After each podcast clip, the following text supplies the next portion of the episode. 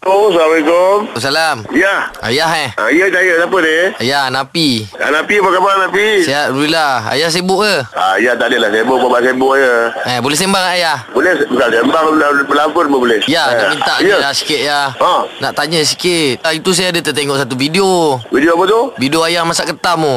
Oh masak ketai. Kenapa Pi?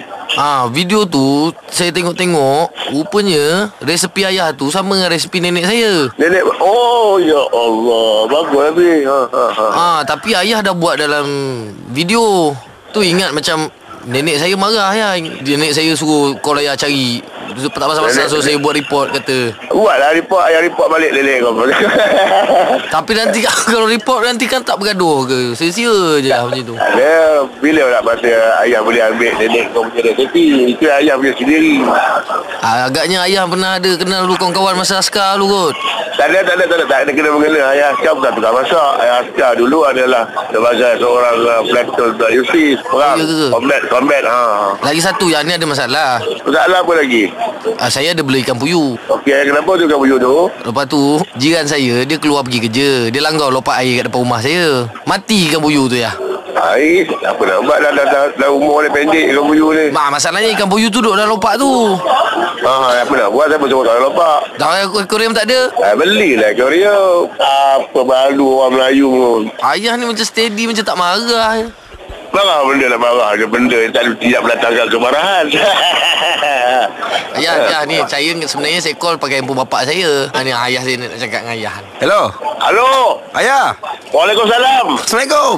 Eh, dah jawab lah. Awal kau lama bagi salam. Aku bagi salam dulu. Ya, apa cerita? Bos. Saya peminat ayah ha. La ilaha illallah Muhammad Rasulullah. Habis kamu, kenapa kau tak pergi hospital? Ha? Pergilah hospital. Kau tak melawat orang lah. Nak pergi hospital. Siapa yang cakap ada sakit tadi? Bukan sakit dia kata dia minat.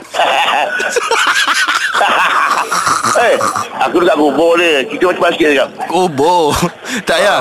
Sekarang ni ada satu masalah tau. Tadi nombor tadi satu dua tiga yang ketiga lah ni. Ah, Ha. Ha, ni masalah terakhir ni. Yang ketiga lah.